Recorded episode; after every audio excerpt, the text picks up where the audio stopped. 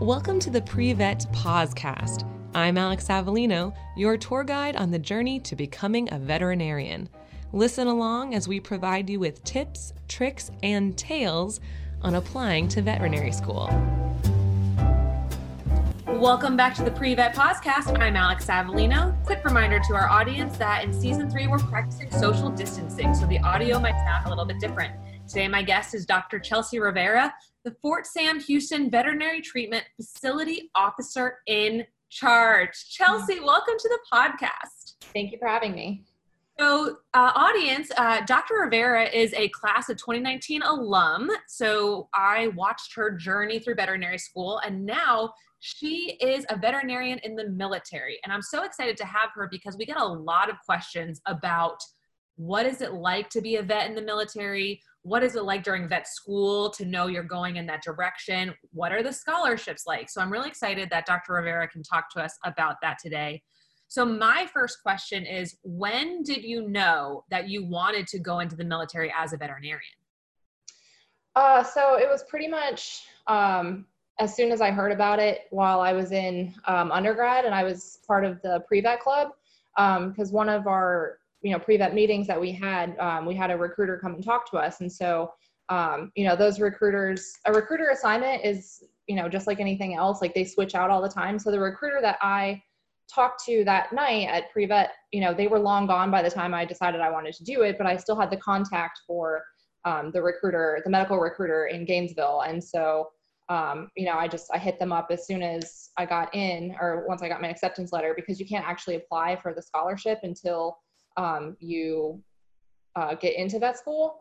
Um, so that's when I started it. But, you know, it took me a while to get into vet school. So I had that contact in the back of my mind for several years. So so the recruiter came and it was that talk that got you thinking this is something i am interested in what were some of the things that the recruiter said that made you think this is a good option for me oh gosh you're asking me to go back like probably like seven years um let's see i mean i know like they just they talked about the scholarship they talked about travel opportunities um, they talked about you know working with um, like military working dogs and that like you know you're still pretty clinical for the most part while you're um, while you're in. It's not like you know it's not like you're just doing military stuff all the time. Um, so you know it, it sounded like a fairly decent quality of life, and you know with along with the scholarship, it was great because they help you pay for vet school. So it was kind of perfect.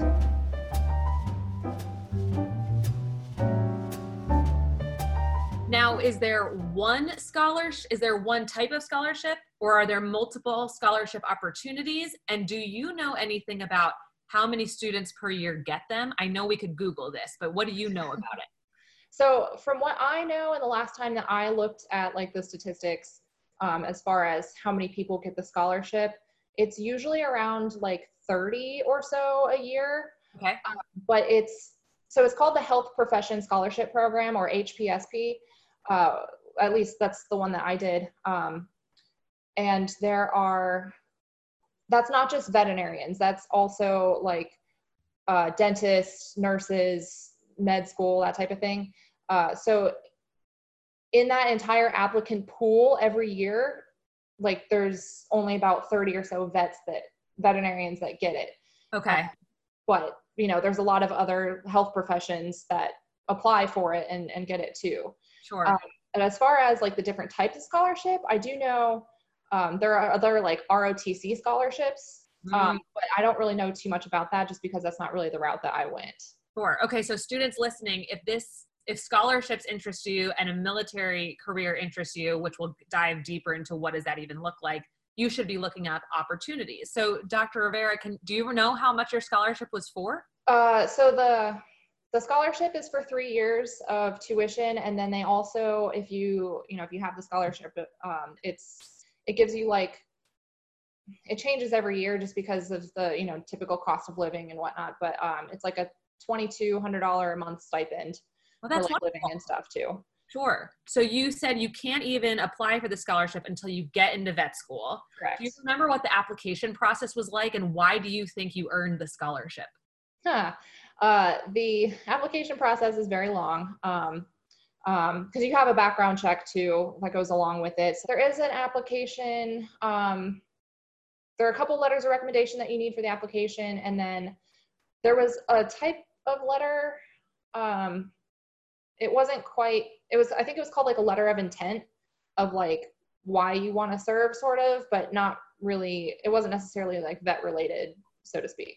Mm-hmm and so then they they paid for three years of vet school and so what did they get in return from you what is the i assume you're you're giving time what's that look like right so um, the program is that you have to give one year of active duty service uh, for every year that you receive the scholarship so essentially it's three years of active duty however um, your first year out uh, they are making all of the veterinarians go through a program um, we call it FYGVE for short, but it stands for uh, First Year Graduate Veterinary Education. So it's FYGVE.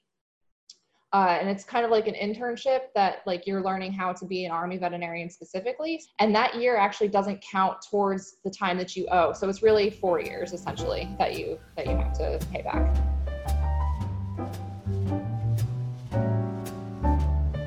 when you say active duty what does mm-hmm. that mean? What does it look like? What could it look like? Well, so active duty is just uh it's really just the difference between, you know, like how the army classifies you. Like when you're active duty, basically your typical 9 to 5 job day to day is something military related like, you know, or army. But there's there's a whole, you know, there's a whole lot of active duty people doing their job in the military. But then if you're reserves, then reserves is usually, um, you know, you have like a different non-military job, but you have an obligation. Um, you know, it's like one week in a month, two weeks a year to, you know, go do military things, but then you go back to like your typical job. Yeah. Did you have to go through boot camp? Uh, no, not really.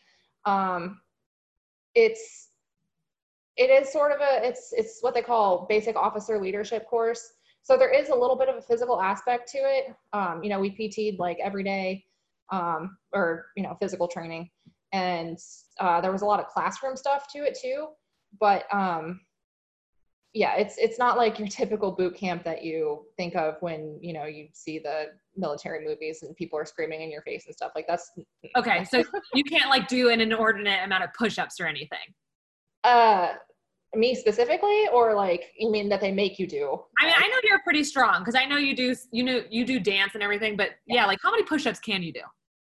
Uh, so for my PT test, um, I usually max them out at 50. Not wow, yikes. So I know that I've had a lot of pre-vet students tell me that they were interested in going to the military, but their parents were worried that they were going to be on the front lines of duty. Can you speak to what does a veterinarian do in the military? What could that look like? Uh, so it depends on the type of unit that you're with.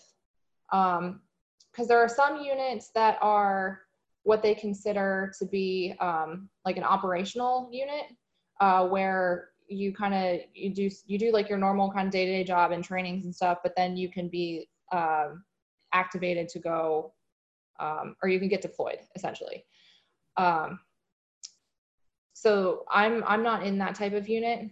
Uh, I'm in essentially I'm I'm running a clinic um, in Texas, and so I'm basically not on the list to like get deployed. So that's just that just is the characteristic of the type of unit that I'm with. Did you get um, to pick that unit or did you get assigned? Kind of both. Um, you can say that like I this is the one that I prefer. Um, doesn't mean you're going to get your preference. Never does. It's always needs of the military. Um, but you know there is a need for veterinarians to run the clinics that are on bases and stuff. And then you know of course there's also a need for um, veterinarians to be able to deploy if need be. So yes, we do get deployed. Um, we're not always necessarily on the front lines, but I mean it absolutely is possible that you know you're in a in a hostile area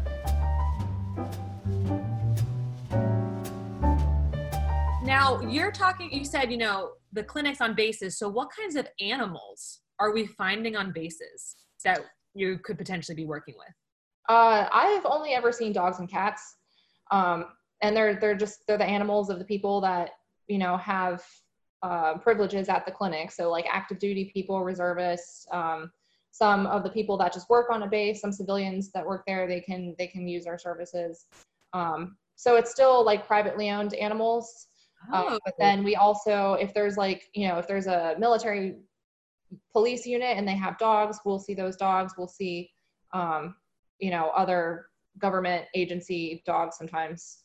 And then sometimes for training purposes, like, you know, we might do some some of the bases around have um, have equines too. So actually, um, where I'm at now has um, the like the ceremonial horses and stuff that are in like funerals and whatnot. So I'm actually um, sort of in charge of their medical needs too. Um, that's not at every base though. It's actually pretty um, few and far between that we have the horses that do that. So a potential military vet needs to be like versed in a mixed practice kind of situation where they can do a little bit of everything. I mean, it sounds really cool. I, you know, you were explaining to me before we started the podcast. I was asking what branches of the military can vets work in, and you mentioned that Army is the only one that has like the the option to be a vet. Can you explain that that situation?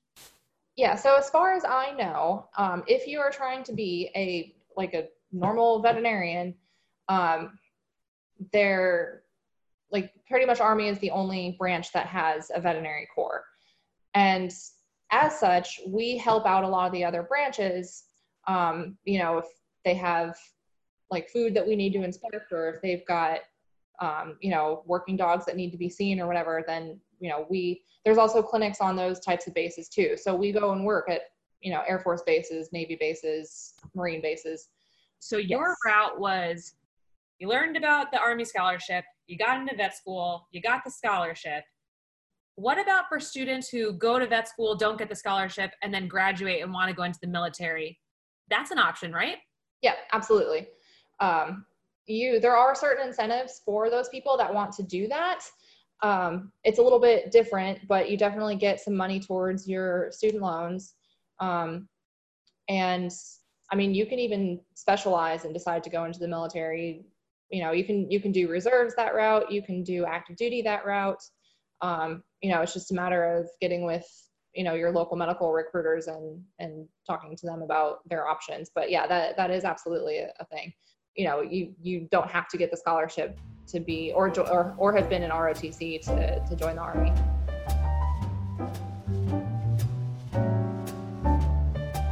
So, were you the only person in the class of 2019 with the scholarship? I was. Yep. Were and I feel like we have one or two students every like, you know, when there's a 4 years going on, one or 2 mm-hmm. in a class and you know, not in a class but in the 4 years. Um so that's a minority. You mm-hmm. were the only one in the class of 2019. Mm-hmm. How many vets do you know who are doing what you do? Like, how does it feel to kind of be in a very small pool of this type of veterinarian? You know, 80% of our students go off to do small animal, not in the military. So, what is that like? Uh, not gonna lie, it's actually it's kind of weird sometimes um, because I feel like since I'm not in the clinic all the time necessarily, or I, you know, I'm not working side by side with a vet that's been out for several years and I don't have that absolute direct mentorship that people would necessarily have in an internship or, um, you know, even just a private practice. Um, my clinical skills might not be as up to speed as some of my classmates after they've gotten out, um, just just because of the amount of caseload. Um, you know, they're obviously seeing a ton of appointments a day and um, you know, we're busy, but I just, I also have other things that like I need to do. Like I might need to go do a sanitation inspection on some, some place on base. And, and like, there's other, there's a lot of other like admin type of duties that I have to do. Um, cause when you're, when you're in charge of a clinic, um, you're kind of like the practice manager at the same time too. So, um, I'm not in the clinic 24 seven. And a lot of times the clinics are actually pretty, um, low tech's not really quite the right word, but um, we're, we're limited on what we can do just because of the equipment that we have. Um, so some places don't even have like an x-ray table. They have to like refer out essentially. And some places can't do surgery. And um, it just, it depends on their personnel. It depends on um, the equipment that they have. So, you know, it's just, it's kind of, it's dependent on where you are. Yeah. Um, so that's kind of how it, I don't know. I feel I'm a little bit behind, but at the same time, like I'm getting a lot of other really cool experience. So, um, what are some of the normal cases you do see? uh, lots of just like wellness visits um, with you know vaccines and stuff, um, especially especially with any of the pets that live on post because you have to have your vaccines um, for your animals when they live on post. So um, we see a lot of wellness appointments. We see a lot of health certificates, um, lots and lots and lots of health certificates because people are moving all the time. Um, Sure. so um, so we do a lot of that, uh, and still pretty much the same as most GPs. You know, a lot of skin stuff. Um, you know, the occasional eye stuff, but especially in Southeast United States, definitely a lot of lot of skin.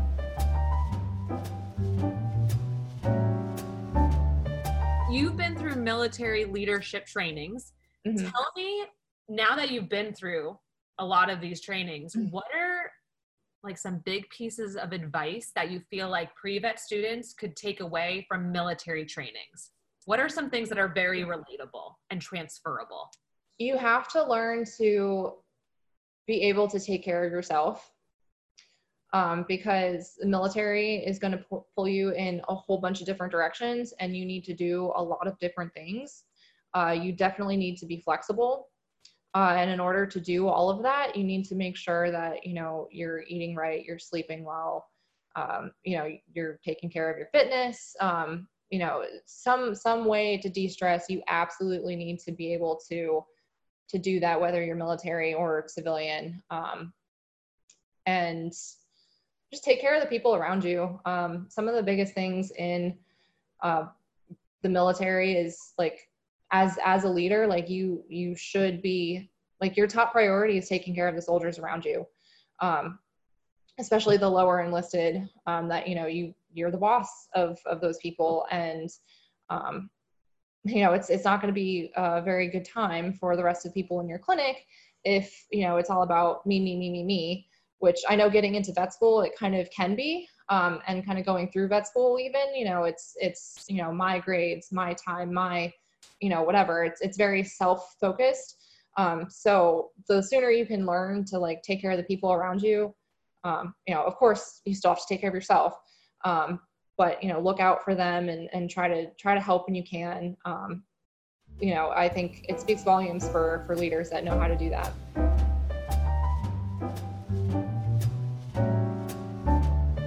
Okay, let's play a little game called fill in the blank. I'm going to make a statement and you fill it in for prospective students. Prospective students should consider a career in the military if they love. if they love serving people and animals just as much Ooh, I love that. I love that. And I'd, I'd encourage all of you listening, no matter what type of veterinarian you want to be, please want to serve people. Okay. Mm-hmm. Prospective students should consider a career in the military if they enjoy. If they enjoy working out Ooh, how, do you work out every day? i am trying to run like three days a week um, but like lifting has kind of fallen off a little bit just because gyms are icky um, right now Yeah. So, uh, unfortunately, I'm not working out as much, but um, you know, physical fitness is definitely a huge part of military um, career. Sure. Prospective students should not consider a career in the military if they Only want to do clinical stuff ever, like for the rest of their career. okay so they need to be able to enjoy a variety of different Yes, opportunities absolutely.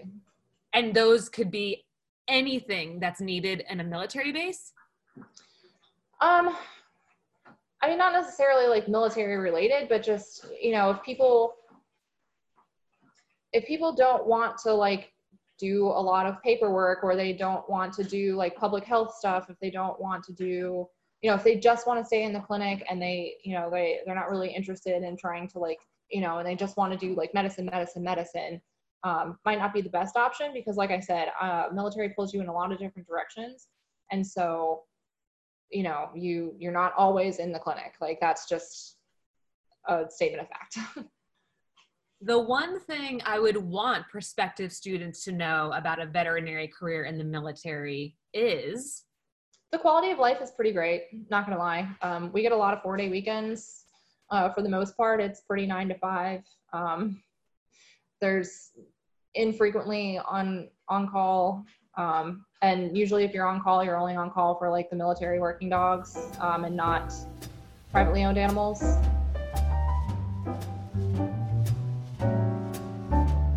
So it took you a couple times to get into vet school. How many times? Four total. Four total. What advice do you have for our listeners who are not in vet school yet? What do you got? I have a couple pieces of advice. One, don't give up. If this is truly what you want to do, then do not give up. Keep improving yourself um, for each application. Uh, and like, don't let that discourage you because, you know, the more discouraged you get, the less likely you're going to try and improve yourself. Um, you know, so, so don't give up. Um, two, again, like I kind of just mentioned, constantly improve yourself, like get more experience. Um, you know, if you need more experience or varied experience, like keep getting it, keep seeking out um, those people that will help you. Um, and then another one is definitely uh, form good relationships with people that might um, write you recommendation letters. Um, you know, you want people to get to know you. Um, you want people to get to know your work ethic. Uh, work really hard um, at the clinics that you're trying to either work at or volunteer at or, or anything like that. But just make sure that it is a veterinarian and make sure that you know you leave a good impression because those people if you have a strong letter of recommendation or a couple from a couple veterinarians that's going to help you for sure for sure yes um, and then if people want to follow my instagram they absolutely can if you want me to put that plug in here but yeah go ahead what's your instagram so they can learn more about military life uh, my instagram is at that army vet chick well, Dr. Rivera, thank you for your service, protecting our country and our animals.